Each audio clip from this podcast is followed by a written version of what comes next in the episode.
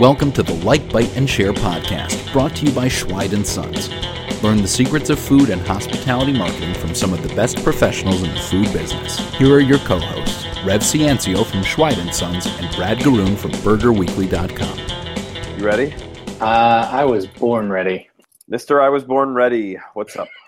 I've been ready since first call. Name that Oh. quote. Uh, I want to say it's Pee Wee's Big Adventure. It was Pee Wee's Big Adventure. Brad Gruno, nicely done. How do you know that? I love that movie. Love it to death. How many times did you see it in the theater? Zero. I'm young, man. I'm like quite a bit younger than you. I think I was three when it came out. It's definitely an 80s movie. Well, I will date myself right now, and I tell you that I saw it in the theater eight times. That's a lot of times. No, but I did watch it frequently on VHS. God bless. You know what I know that you don't repeat? Burgers. That's burgers. So you got a new one for me? No, but I've got, I know that you just had one recently that I've eaten, so I want you to talk about the Grasso Grill Burger. Dude, you know? That was a real surprise. So we, this is you know a little bit of plug for Schweid Sons, and we, me and, and our sales guy were going to visit a couple customers, and then we got a phone call from this place called Grasso Grill. You know, we Googled it. We never heard of it. They don't have a website, whatever, but they they buy a lot of our burgers. So we were like, okay, they had a customer service issue. Would go check it out. And I walk in, and it's like it's on East 48th Street at like you know Park Ave. It's one of these like I mean you've seen them. It's like a midtown lunch counter. You walk in and they have salad and wraps and like the steam table and like they're a dime a dozen, right? They're they're all over, It's totally unassuming. It looks like every other lunch place in the neighborhood. right? And so I was like, oh great, well, you know what is this going to be? And I walk in and I kind of look and then you know there's the sandwich menu, the salad menu, the soup menu, everything, and then they have this burger menu, and I expected it to be like you know burger, cheeseburger, bacon, you know that was kind of it. But not the case at all. They have the craziest list of burgers I've seen in a long time. They had one that like has melted pepper jack cheese with hot peppers, pico de gallo, guacamole, and chipotle sauce. Uh, you know, they have another one that has like coleslaw, honey mustard, sweet peppers, onion rings, mozzarella, and the, the list goes on. I'm not going to go over it on the on the podcast, but you know, we walked in, customer service issue. We talked to the guy. He's like, "Yeah, I go through 50 cases of burgers a week." I was like, "It's impossible." And then we tasted the burger, and I was floored. I was like, "Everybody needs to know about this place." If you work or in Midtown and you need a quick lunch, and this is the scenario I dreamed up, I'm I have an itis. I need a burger. I only have 30 minutes. I got to run out. The person I'm having lunch with absolutely like only wants a salad because it's a Monday. Like this is your place. This is absolutely your place. They have a burger called the Quiet Ride Burger that has bulgogi and daikon, cilantro, and sriracha. I was just kind of like, it is. Is it or is it not unassuming? It's completely unassuming. It's actually a really interesting case, uh, and maybe we should, um, on a future podcast, talk about this more in depth. But so I used to work in that neighborhood, and when I first started working there, I needed very desperately to get a burger to review for Burger Weekly that week. I, I hadn't met my quota, and I. It's kind of a dead zone when it comes to, to great bar food and, and great burgers. There's there's Shake Shacks around there, but I needed something new. And this place, Grasso Grill, does no marketing whatsoever that I could find. Right? You Googled it, nothing really came up. I'm a little annoyed. The Burger Weekly review I wrote didn't come up. No, Uh, they look. They're not. They're, they they have a Twitter and Facebook. They don't use it. I even asked him. I said, "How do you do your marketing?" He's like, "You know, good food, and we're in a busy neighborhood." I was like, "Okay." Right. Well, the thing is, if you go on Yelp, there that's all people talk about on Yelp is their burgers. It's a case study in Yelp driving sales when no other marketing is driving sales. That is a, actually a very good point there, Brad. I liked it quite a bit. Uh, had a few little issues while I was there. None of them were related to the actual restaurant. It was more related to the neighborhood. Uh, so no fault to them. Just know that if something surprising happens while you're there, that's the neighborhood, man. Things get weird in Midtown during lunch. But it's a great. It's a great. If you're in like a hurry lunch option, it's a it's a fantastic burger. I was really impressed. Yeah, I like it a lot. And so for all you suckers who live in Midtown or work in Midtown rather, it's a it's a good bet. Um, but now, why don't we switch over and talk to Jonathan Shanti from HYPR Brands because we talk about influencer marketing on this podcast a lot, and we finally have someone who can really speak to it from a professional level. And uh, I think you'll all get a lot out of this interview. Jonathan Shanti is a senior vice president and partner at, at HYPR, a search engine for media influencers with offices in Tel Aviv and New York City.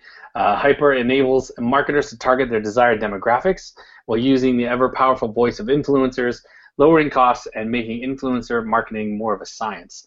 Prior to HYPR, which is spelled H Y P R, by the way, Jonathan worked in talent procurement with casting with Platinum Rye Entertainment, servicing their beauty portfolio, and spearheading new business for their in house casting division. And prior to Platinum Rye, Jonathan worked in the commercial beauty division of Innovative Artists, placing models into TV commercials, scripted series, and commercial campaigns. So, quite an interesting career. Jonathan, what are brands missing out on when they don't explore influencer marketing? I think they're really missing out on the ability to capture a much larger amount of eyeballs on social media without the cumbersome costs of having to work with a quote unquote mainstream celebrity or mainstream talent. And what we also find in many cases is that um, these influencers, who we define as quote unquote long tail, anywhere from 100,000 followers plus or minus, uh, you know, they are also more enticed and more excited to be able to be considered an influencer and thus tend to over deliver. Can you, before we go any further, I think maybe some of our audience doesn't know what an influencer is. Can you give a, a quick definition of what an influencer is and, and then also what a long tail influencer is? Sure. So an influencer is, you know, because of, of the way media has changed and the way that we all digest it, um, an influencer, you know, used to be someone who, you know, was a leader in the community um, and maybe someone as, as a close figure in our family, a mother, a father, um, or even you know a rabbi or a priest, people that influenced our opinions, and we would take those opinions and we would translate that to our friends, to our families, to our communities. You know, it's the two-step model. And now with social media, everyone's an influencer. You're an influencer. I'm an influencer. We're all influential because we have the ability now to, connect with people one to one. So you could have a crazy idea, and you know what? Someone on the other side of the world who you may not have met before could agree with that same crazy idea, and now you're influential to someone else. So the, the answer to your questions, we're all influ- we're all influencers, um, but there are are a, a, kind of a, a, range of what makes you more influential. And, and from our perspective, is someone who has you know a very large social following and also has a very high engagement. Um, so some of the bigger influencers that are out there today, you know, the Kim Kardashians of the world, the you know blonde salads of the world, or girl with no job, um, those are all quote unquote big influencers today with big reach, big followers, big engagement. But more importantly, a long tail influencer is someone who maybe isn't as big in the hundreds and hundreds of thousands and millions, but more concentrated. So someone with 20,000 to 50,000 followers is still extremely influential. You know, someone with 15,000 people and below is still influential. Think about how many people you know yourself. Um, and so because of that, you know, that's kind of in essence what HYPR is. HYPR helps uh, helps people find those influencers that are specific to their audience, whether it's locally or globally. So if I'm hearing you correctly, what you're talking about is you can't measure an influencer on a vanity metric like how many followers. It's how much engagement they get, correct? Correct, exactly, and also, you know, we're all influential on different topics. You know, uh, you you may be a big, you know, uh, a big college basketball buff, and maybe you, you're obsessed with college sports, and you're and you're you know posting about it regularly. But for some reason, you know, maybe your audience isn't following you and engaging with you because of those aesthetics that you you know showcase yourself. Maybe it's about the post about your family and your kids and what product you bought your daughter or what new carriage or what new diaper. In which case you may be an influencer but an influencer in parents and family and maybe not with what you would assume you were aesthetically. And that's what kind of where the data comes into play so if by college sports or college basketball you mean pizza, then yes, that absolutely describes me. How do you measure engagement when you're looking at an influencer? I don't mean you. I mean like me or anybody else listening. Like how can they figure out uh, what makes an influencer actually an influencer? Well, really, really great questions. There's a couple of important indicators that you should always look at.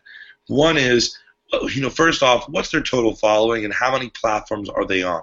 So, you know, if someone has somewhere in the thousands of, of followers, it's a really good sign that they have people that are interested in what they're posting about and talking about. You know, the more platforms they have, the more capability they have to spread to other, you know, maybe age groups that are predominant on specific platforms, like the difference between, you know, Facebook, Twitter, Snapchat, etc. Um, and also another good indicator is how many average likes per post they're getting. You know, if someone has 200,000 followers, but they're only getting a thousand likes per post, not really a very high engaged audience. Let's say I'm a restaurant chain, and I've been hitting up, you know, my own followers and the same people. I'm not really growing, hitting up the same people over and over again on social, and I'm interested in getting uh, influencers to expand my audience. How would HYPR help me get in touch with them? So, a few things. One is, you know, what who first thing we would ask is who is your target audience? You know who if i'm a restaurant what what a, who's my ideal you know uh, consumer? How old would they have to be? So you know in terms of maybe it's an expensive menu maybe things are at a high price point therefore you need someone who has a high expendable income to be able to afford to dine there. You know maybe you know it's a young person's place where it's very dessert focused and you know alcohol focused so there's a lot of different variables and based off of whoever that target audience is, um, we can help you understand which people not only live close by to where this establishment is, but also people that have that following that are a perfect advocate for you. And as we know, the you know power of word of mouth marketing is is really what the essence of social media is. And if you receive a suggestion from someone who's close to you or someone you admire or look up to, that's the closest direction of getting an influenced, you know, perspective. So if you tell me, hey, Jonathan, go check out this restaurant, I'm going to take it more for certain than some major celebrity or athlete because it's not really close to home and it's not authentic. Do you? I mean, I'm going to guess it, it it differs from you know platform to platform or from industry to industry. But is there when you talk about goal setting, is there like an ROI menu that you give your uh, your your customers, or do you like help them find what that goal would be? Like, how do you help figure that out? Yeah, so it's really you know on a on a on a case by case scenario. Everyone everyone has different goals. You know, for example, um, here's an example that kind of speaks to it in a way that how people work with us is you know there's a there's a, a major league baseball team that we're speaking to um, that essentially uh, could has all these different events and themed events at their stadiums um, and they want to get their audience more engaged in, in the events that are going on and take place at those events. So maybe it could be a singles night maybe it could be a Valentine's night. So what we're going to help them do is understand who their audience is in terms of who this baseball team's actual audience interests are who they really look to as people that are engaging them and use them as a way to promote and be a part of these events at the stadium to lure in the audience and engage them on the team's social media. So, for example, if I'm a restaurant um, and depending who again that audience is, you know, they may say we want to see uh, our followers increase. We want to see maybe more foot traffic to the door. Maybe we're looking to raise our, our you know, our uh, how much money we're going to make on the bar by promoting specials and happy hours or special, you know, giveaways. So it really depends on on on what the appetite is and what the angle is, and based off of whatever those KPIs are that the restaurant is, is or, or establishment is looking to raise, you know, we work with them to create a budget that actually will set them up to receive that success. So, you know, I know I wish it was more of a black and white answer, but we give everyone a you know a bespoke solution that fits exactly what their needs are, and everyone's different. So you mentioned budget. How much beyond beyond working with a company like HYPR? How much should someone be spending? How much of their marketing budget should they be spending on influencer marketing? Can they say get away with sending free product to the influencer or having them come in, let's say it's a restaurant, and, and just eating for free? Oh, uh, the barter is big for long tail influencers. And again, you know, long tail, I'm talking about people 100,000 followers and below.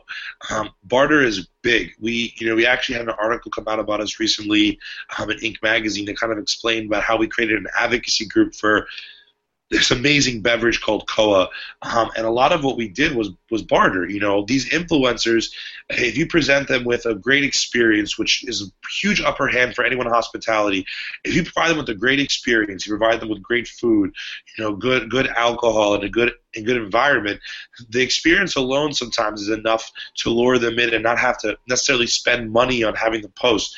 And don't forget, these influencers, especially if they're in the food category or lifestyle category, they're looking for content. They're looking for cool experiences to showcase and talk about.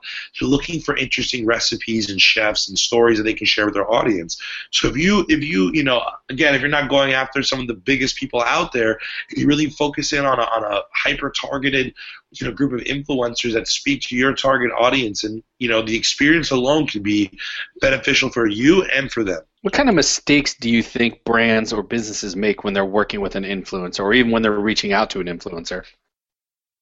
I think sometimes they they um, they don't really consider all the options. I think people get very intimidated to speak to other people out there and negotiate a commodity that hasn't really been defined. You know, I think that a lot of pe- a lot of like even some of the biggest publishers and agencies in the world, you know, they have people in there who maybe working with celebrities is now, which is kind of ironic if you think about where the industry has come. But maybe working with celebrities now is a little bit more comforting because there's always that middleman there. There's always a manager, an agent, or a lawyer, or someone that has access that you can you know work with to structure something that makes sense. Working with influencers, you know, in many cases it's one to one. You're not dealing with the middleman party, so it's really up to you as the person reaching out to structure the way the deal should be negotiated, the conversation should be, you know, nego- spoken about. And in some cases, I think that intimidates people, so they settle. Um, you know, I think if you're really savvy or you're not afraid to really just have a structured conversation, you'll probably get more out of more out of it. You know, and one one tip I always like to give is always ask for more than you need so that you can fall on what you actually want. And that goes a long way with influencers you know? To always ask for a little bit more you know? You know let's say you want three or four posts or you want x y and z. Ask for a little bit more. In the event they push back or they say no land closer to where you actually want to be and you'll find out that sometimes the easiest way is just expressing this you know in a simple conversation as to what your expectations are so I don't I don't know that I would consider myself an influencer. Maybe at some point people did. Um, but one of the things that I didn't like when people were reaching out to me was this like, I don't have a relationship with you. Gimme, gimme, gimme, gimme. Right? Is, is there a better way that you would suggest somebody's reaching if they're gonna like let's say they're not using you they're they're not they don't have that budget yet but right. they're going to try and establish some relationships or work with influencers on their own. Is there a good first way to approach these people, or uh, some suggestions you would have to do that? Sure. First, I would first before you know even as a preamble to even reaching out, first really understand what it is that you are looking for. You know, don't just think, oh, I want to work with influencers. Uh, I want to work with influencers and reach out to people. No, first you got to think you know, what is it that I really am trying to achieve here? What is it that I want? Do I want to grow my Instagram? Do I want to grow my Facebook? Do I just want to raise awareness? And then quantify it quantify to what you want. I want X amount of posts on this platform. I want I would like X amount of this on this platform. Think about exactly and and the amount of time you want these things to take place when you want them to be posted over. Quantify that and make it organized and structured and present yourself in an organized, non you know non you know aggressive way and you'll receive a response. If the person's not interested, they're not interested. Doesn't matter how you portray it, how you flip it, etc. They're not interested, they're not interested. But if someone's remotely interested, you can come to them professionally with a clear uh, you know, a clear direction as to what you're looking for them in terms of services and a direction as to what your goal is, you know, that's the best way to go about it because you also show that the influencer, whoever they may be, um, that you are serious and you're professional. And generally, when you present yourself that way, they don't know you to be any other way and thus oblige in, in a similar capacity. For a client or a brand that maybe isn't comfortable reaching out to influencers, has never really had any experience marketing in this way, is that a service that HYPR provides, being that not maybe not a physical liaison, but like a, a go-between between oh, yeah. uh, the two? And then, do you help your clients come up with the campaigns? So that's a great question. So first and foremost, HYPR, you know, there's two sides to us. One, our primary business, which for everyone always will be, is our is our data services. So we're kind of a, a, a IMDb Pro meets LinkedIn for the influencer age. Instead of looking at someone's resume, you're actually looking at someone's audience demographics, um, you know, that are that demographic, geographic, and psychographic. So we show you not only who your audience is, but where they live and what they're actually interested in. And then the other side of the of the company is our hyper collaborative team, which actually helps our clients uh, put together campaigns, advocacy groups, and does procurement. Um, in many cases, sometimes just to help in the event they need an extra hand. In other cases, to kind of teach them the ways to kind of procure these people on their own so that they can eventually do it on their own as well. So, how does influencer uh, marketing differ from traditional advertising? Like, if I just have a budget, why not just spend it on Facebook? What, what would be the difference here? Well, I think I think the difference really is is that first off, I would never say don't spend on Facebook. I, I would I, I don't think I would recommend to anyone to sacrifice you know one budget for another in terms of on social or digital media. I think all of it's important these days. I think what's most important though is measuring what you're spending and how you're spending it. For example, you know I don't think you know sometimes clients come to me and they say, oh. I just want to try. I want to try. I want to spend X, and I just want to try. I'm like, well, listen, yeah, could I get really lucky and on, on like you know on a one-off opportunity hit a home run? For sure, of course, it's possible. Sure, can I get you you know a jump in your awareness, a jump in maybe even your product being sold, etc. Sure, of course, but you know that's a lot of that's a big gamble. The smartest thing to do is really approach everything strategically and intelligently. Meaning, whoever you're targeting on your Facebook advertising, whoever maybe you're uh, targeting on your YouTube advertising, whoever you're targeting your Twitter advertising Make sure it's all uh, organized in conjunction with also the influencers you're working with. Spend a little bit everywhere and really find out where your audience lives the best. And after you've seen enough compelling engagement, you know, then decide all right, you know what? I'm maybe going to spend less now on Facebook and more on influencer marketing. Because in reality, if you don't spend it intelligently, regardless, meaning if you don't use the right data, you don't use the right demographics, whether it's Facebook or Twitter or Instagram or anything, you know, it's not going to work. So my my belief is you should really be involved in all of it, and you should be spending your budgets across all the platforms that are available intelligently, and based off of whatever results you start to see in the first three to six months, then reevaluate and, and begin to even target who are getting the highest level of engagement and ROI from. I think one thing that worries people about influencer marketing, or at least I can say for myself, the brand that I work for, one thing that has become a problem is unlike, let's say, Facebook advertising, which you put in your money, you put in your parameters, and the advertising happens. With influencer marketing, you're dealing with human beings who are not always the most reliable, and sometimes, every once in a while, they don't show up. Does HYPR act as any kind of insurance against that kind of thing happening? So that's actually, you know, that's an interesting point. You know, that's something that unfortunately, you know, it does happen. Does it happen? Uh, happens in the professional world, like you know, above the line, on camera. It happens below the line in the influencer marketing world. And the only way to really get around it is by having enough options and being prepared that even if it does happen, you can move quickly. Um, HYPR has chosen in, in many in, uh, in, a strategic move to not be um, to not essentially build a platform that is, uh, uh, you know, where you can run a campaign every step of the way through the platform. We're we're strictly discovery, research, and identification tool, um, and we've done. And the reason we're doing that is because there are so many other people out there trying to build different processes of, of ways to, um, you know, procure influencers and also do exactly what you said, provided insurance will get done effectively.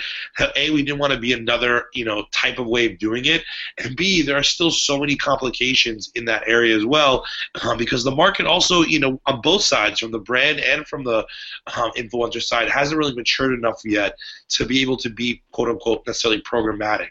So we do do it, but we do it on a manual basis, and we do it um, with enough leeway and professionalism and time that um, we we don't allow ourselves to get in situations where influencers you know aren't adhering to those services. But I can I can understand very easily um, if you're someone who doesn't have a lot of experience in that world, uh, you know how that can be kind of intimidating because you're like, wait a second, whatever happens to me?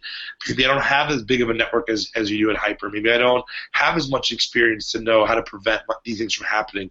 The only real answer is making sure that you have options. You know, never always making sure you have a plan A, a plan B, a plan C, a plan D, and that's really you know one of the bigger things about HYPR is we have over nine million options on our platform currently, growing every day. So that's a big part of protecting yourself as being scalable, being able to reach out to a lot of people, have a lot of options, and protect yourself from the brand side. And that's our real, that's really our fiduciary obligation.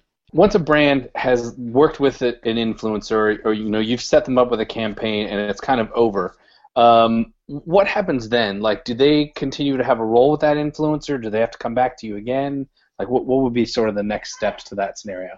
Well, you know, it, it depends on it depends on uh, on on a few things. One, it depends on you know where the client feels in terms of comfort. You know, do they feel comfortable handling it? Do they want to handle it? Um, if it's something that they do and they want to, by all means, the relationship's there now. They're able to do it. Um, they can move on their own, no problem. In the event that they want us to stay on and they want us to continue to manage a relationship from, that's something we're happy to do. And that's why we, we structure our agreements with these talents very intelligently with renewal terms and reusages because in the event that let's say a brand or a client has not only sees a huge impact from that talent and wants to work with them again, we want to be able to re-engage quickly and continue to, to move on services.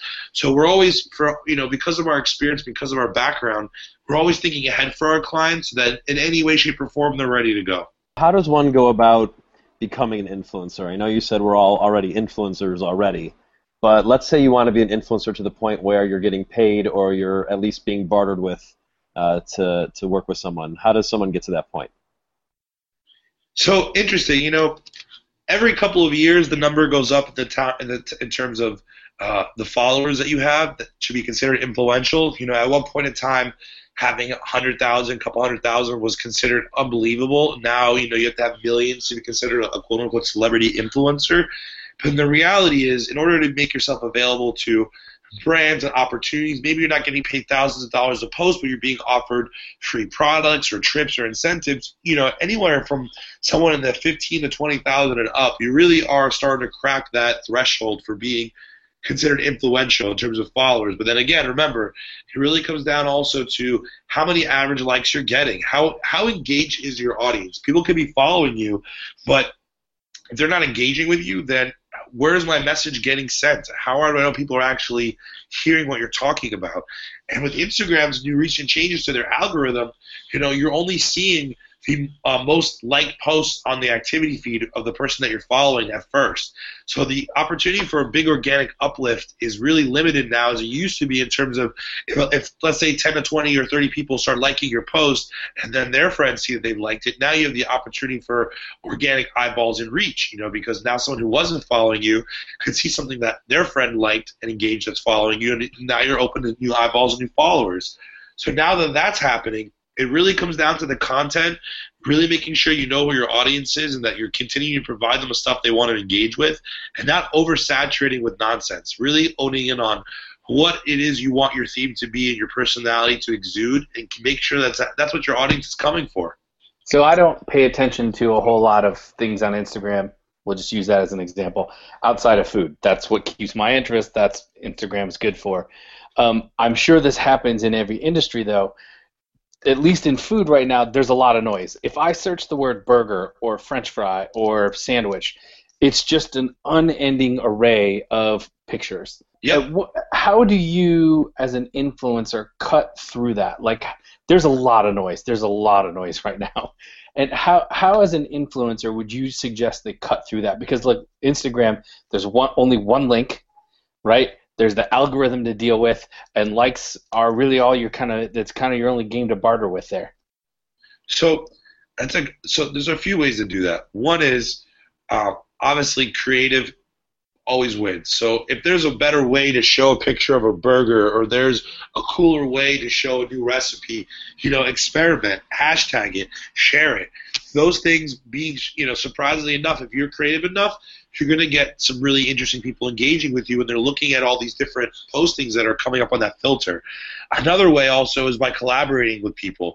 Collaborating with people who maybe are a little bit above you or also in a similar in a similar uh, you know let's call it followership and be nice, be friendly.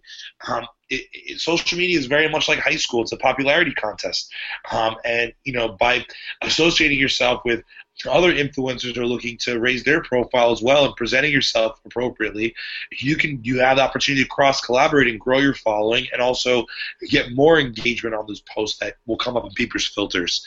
Um, and also another really good way of, of kind of increasing uh, your awareness level and getting out there is being smart about what you're hashtagging. You know, be conscious of the themes that are going on in culture and society. You know, hashtag things that are immediately relevant um, because you know you're right. Maybe maybe I hashtag burger and there's a lot of posts for burgers, but let's say it's there's a you know there was a major uh, you know um, charity walk for cancer uh, recently in New York City. Maybe I'm posting food that's inspired uh, you know towards that association, hashtagging burger, hashtagging other causes. You'll pop up in a different feed and attract somebody who has the same interest in food, but maybe coming in from a different angle. So you know, be smart about what you're posting, be creative, be intelligent of who you're posting with, and be be make sure that you stay on trend. Pay attention to the current events that are going on, and where are other areas to capture people who have those interests, but maybe you're looking at a different filter. I want to touch on. I think you went down a really good path there. I want to explore. I think you'll have some insight here. Uh, hashtags, especially on Instagram, are kind of the name of the game. Um, but again, with all this white noise out there, people will just put hashtag burger. We're going to use that as an example uh, on their photo, and it might be about shoes or their beach vacation or whatever, right? Do you feel at this point that people have to refresh the hashtags they're using almost on a daily basis? And do they need to be using more branded hashtags than just like the descriptor ones? Yeah, I think I think you know what's interesting is you've seen uh you know I think that uh you kind of got to be creative with it. Like you know there are also a lot of uh, you know cool um slangs or phrases from TV that kind of trickle out really quickly, especially through reality television. I think you kind of just got to be creative about how you're presenting something. You know, there in terms of and how you're kind of putting it all together. So you know, there's a lot of uh, fun ways to to express something that's cool and exciting, which food can be. You know, be conscious of how you're what you're hashtagging and creatively how you're hashtagging it because there's there could you could find humor in a cool food posting. You could find something sexy in a food cool food posting. You know, be smart about how you're positioning it and be unique. And w- with that, do you have? I mean, I'm sure you guys are really really good at this, but for somebody again who's trying to become an influencer, I guess even for a brand, what's a good way of discovering like the right hashtag to use? Well, you definitely want to have something that's yours you know, something that you own that's your name. You know, great example, as silly as it is, is weddings. Everyone seems to come up with a really witty wedding hashtag so they can see all the photos that their friends and family are posting. You know, you should you should first and foremost have have those hashtags. Have that have that whatever it is that's unique to you so you can always keep track of who's posting it, where it's being posted, and what content's coming out of it that you can reuse and and use to respond to engaged users and engage them consistently. Um, but also hashtag you know major news aggregates, hashtag other popular you know themed food accounts and social influencers or, or social themes out there so that they can see you, maybe want to repost and share what you've discussed. You know, um, a lot of people out there, food bloggers are, you know, always hashtagging Thrillist or other really cool food publications, hoping that their editors or, or, or social media managers will see something interesting and want to repost it and share that love. Because again, at the end of the day, the content is king. And that's what we're all looking for. So, you know, hashtag things that are smart hashtag things that are unique to you, um, and don't and don't go too out of the box. Like don't write sentence hashtags like a whole sentence is a hashtag. Keep it smart, keep it simple, and, and look to you know look to again go after people other platforms and other, sorry other themed accounts or other influencers out there that are using those themes. You know, reach out to them on it. Let them see that you're coming up with cool content as well. One thing that I think most people have trouble talking about, especially let's say you're an aspiring influencer. Uh, this is all new to you talking about money might make you pretty uncomfortable.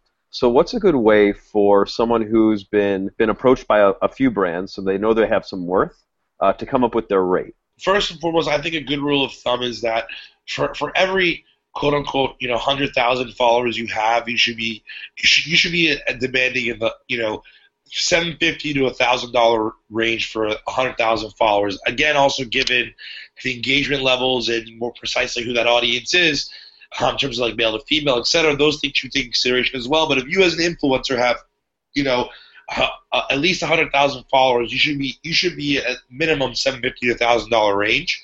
Um, that's just rule of thumb, unless of course you know, you you as an influencer may see value in uh, maybe not having the money, but having product. Maybe you don't want the thousand bucks. You'd rather have a tablet or a cell phone, or you'd rather have free swag, clothing, food, etc.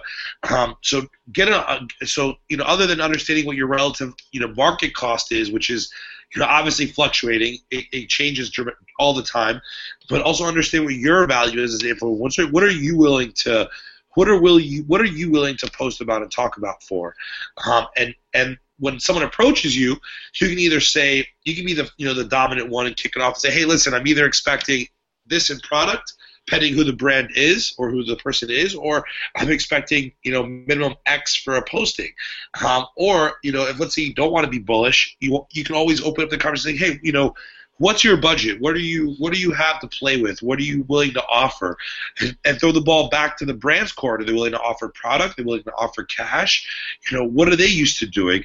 And then figure out what makes the most sense for you. Because at the end of the day, you know, unless you're looking at being an influencer as a main monetary source of income, which you really should never do until the demand is so high that you can actually take that leap. Um, you really should be considering what it is that you want that makes it worth it for you. Um, and if it's just a cool way to get free love, free cool swag, be in the new, great. Go into it with that approach. If you're going in as strictly as a way to make money, you know, it's a very, very, very uh, slippery slope in that regard. Not everybody makes it, and not everyone, you know, gets the prestige they're looking for. And I think another thing that comes along with someone who's who's pretty new to the game is they, they don't know much about the proper way to conduct themselves as an influencer. So I know I don't know if you guys are dealing with this much now, but I know the Federal Trade Commission is kind of cracking down on people really being transparent about the fact that the relationship between an influencer and a brand is an advertising relationship, uh, and putting hashtags to that effect or putting messaging to that effect in posts um, is going to become a real issue. Uh, do you advise your clients on making sure that that happens? I know as the go-between, it, it probably doesn't legally affect you. But what's your what, do, what are your thoughts on that? I I 100% um, encourage all of our clients to disclose. I think you know it, it, what's the saying? You'd rather sleep well than eat well. No pun intended, considering we're talking about things related to food. Um, but uh, but essentially, you know, I think it's really important that you do disclose, and it doesn't have to be big gawker and gawky, you know, out there like hashtag paid hashtag ad hashtag no. It could be you know my name if, if my restaurant is called you know chico's it could be hashtag chico's partner. You know it, it doesn't always have to be something that's really absurd and out there but you should always disclose. Like why why not? Why risk that one opportunity where somehow it can get you into a worse situation when you just could have hashtagged it? What's your take on accounts that are completely curated? Meaning there's no original content, and that could be Twitter, Facebook, Instagram, whatever. Obviously not Snapchat, uh, but where people are just using other people's material to gain a following. Is that an influencer? Do they have influencer? Is that someone you can work with? You know, um, it's a great question. I think from morality's perspective, uh, it, it, it's it's better to see them actually give credit to the people that they've taken the content from. You know, then you're really just becoming kind of a, um, an interesting beacon in social of like cool things that are happening. So it's so from from that perspective, it's it's less it's less of like a smack in the face, so to speak, or or or, or less. Uh, um, I don't know, bad or, or murky. Um, but if it's someone who's just taking out people's content and reposting it, um, you know, I, would I work with them? Ideally, I wouldn't prefer to. Um, I prefer to work with people who uh, really have a, a, theme and have a direction, have an engaged audience, and share content, you know, uh, diplomatically, so to speak. But there are cases where you do because those people still may have, for some reason, a very niche audience or have a very cool, unique um, followership for some way, shape, or form. And and those those opportunities happen here and there. But generally, we like to to work with, you know. Um, influencers that really own not only who they are but own their content. In other words, if I'm hearing you correctly, they might be looked at more of a as a media channel than an influencer. Correct, as a, as a publisher. Um, but I will say this: there's a big difference in being like a profile that's just posting random memes and things here and there and videos, and there's another thing about being a profile that is a publisher that pro- posts a lot of really cool, you know, maybe just really cool, funny videos about you know wildlife or, or someone that posts a lot of cool Greek life and, and funny things in that area. You know, those publishers really kind of are, are more of a safer and, and smarter way to go from a marketing perspective because you get a, you get a good understanding of at least as, as to who that audience is more. Um, like for example, you know, if I'm if I'm publishing something in People Magazine as an advertisement, you know, I have a really good understanding of who's reading People Magazine. But if if I'm posting something on a page where it's a bunch of random stuff, then you know the audience is probably going to be very random as well. Um, and of course, you know that's why we also have our data we back into it. So, like, you know, as I said earlier sometimes you find people who are publishers who have a really unique audience, and although it may not be the cleanest and sexiest or maybe coolest or most organized content, they're still really effective. Got some amazing insight. let, let's talk about the negative side of what we just talked about. How should an influencer handle someone or an account that's stealing their content and not crediting them? Do you have any suggestions for that? That's that's a tough one. I really wish I could give you a, a, a solid answer. You know, I um, I've heard stories in the past. You'd, you'd, be surprised as to how clicky this world actually is. You know that the whole influencer, quote unquote. When I we talk about influence, talk about really about publishers and themed accounts here. It's a very you know although the the internet world is huge, the the people that manage these accounts and the and the and the groups that are that are posting on these accounts is kind of small and very cliquish and, and collective, and they kind of back each other up. So in many cases, these things kind of resort to themselves. Like for example, look what happened with Fat Jewish. Um, you know, some some people on on social got really upset that they saw that he wasn't crediting someone for postings that were, you know, obviously not his, and they they handled it amongst themselves. Um, and in many cases, that's how these things are kind of sorted out. If you know for sure someone's taking your content, um, you're probably not afraid to reach out to them or inbox and say, "Hey, man, what are you doing?" And also, if they're another kind of somewhat known or, or respected manager creator, you probably know someone that's one or two degrees of separation away from knowing that person as well. So it's kind of like Lord of the Flies in a way. They, they, they really do kind of sort it out on its own. Well, Jonathan, we really appreciate you coming on the show and teaching us so much about influencer marketing and letting us know a bit about HYPR. Uh, before we go, we always ask all of our guests, we need to know, it's very important, about your burger preferences. So, what was your favorite burger from childhood? So, my favorite burger actually from childhood um, was there was a there was a place in South Miami called Fuddruckers, and it was the first time I ever saw a bison burger um, coming up on the menu. And I don't know, for some reason as a kid, just the fact that it was a bison burger, I just thought it was unbelievable, best burger I ever had. So definitely would say Fuddruckers, uh, South Miami, and it was the bison burger. Well, nothing makes me more excited than when you surprisingly walk into mentioning an account that our sponsor supplies. So nice oh, job. hey guys, hey, you know, it, it, it, okay? Listen, I grew up eating Fuddruckers. I love Fuddruckers. I work for Schweid and Sons. I still think Fuddruckers is amazing. And one of my favorite things there is going and playing with all the soda fountains. But that's beside. Oh wait, wait, wait! Don't. I used to take the cup and run it across about eight of them, and I make my own concoction. I thought it was the coolest thing in the world. Did you have a name for that? what are we? I don't know. I have to ask my cousins. You know, it's funny. I should. I don't know. I, I can't remember. I'm sure we thought of something silly. You know what I mean? We but, called uh, it. We called it a suicide. Suicide. Oh, very cool. I like that. And don't forget, they always had the classic video games in the back. I remember Terminator. I remember pinball. I remember there was always something to keep us busy in the meantime, which is why I probably our, we went there so much. Man, we need a road trip to Fuddruckers. All right, Jonathan, what what was the last good burger you ate? So last good burger I ate, I have to have to say was All American in Massapequa. I just think it's it's really like a, such a gem of a, of a burger joint. Um, the food is just such good quality for the, the speed at which they churn it out and the price points. I mean, you can't beat anything like that. It's just unbelievable. I mean, what a really good good burger. I'll tell you what one of my favorite things about All American is. What's that? The choice of having a knish as your side. Oh man, I thought you were gonna say the shakes. Yeah, the, I know it's like a different twist, kind of, uh, kind of like what the mushroom patty is to Shake Shack in a way. but no, no, I'm with you, man. So that's two. Yeah, Fuddruckers, All American, top two, hundred hands down. Then, if you could give one piece of advice to someone in the food marketing industry, what would it be? I would say, you know, you have a lot to bargain with you at the end of the day not only are providing people with something that feels good in their stomach and quenches a uh, you know a big hunger so to speak but you also get to provide people with an experience and you get to uh, kind of take people on your own journey um, so use that when it comes to marketing use that when it comes to working with influencers and use that to really understand um, who your audience is and who really wants to take a part in that experience it's really, really, really good advice. In fact, everything we've talked about today was really, really good advice. So, thank you for taking the time to talk to us. Thank you for coming on the show. Well, what are some ways that people can find out more about you or get in touch if they're interested?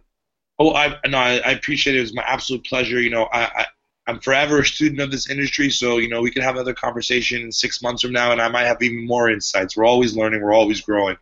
Um, best way to find out about us is you know, hyprbrands.com. Um, and, you know, we can reach out to us for more information.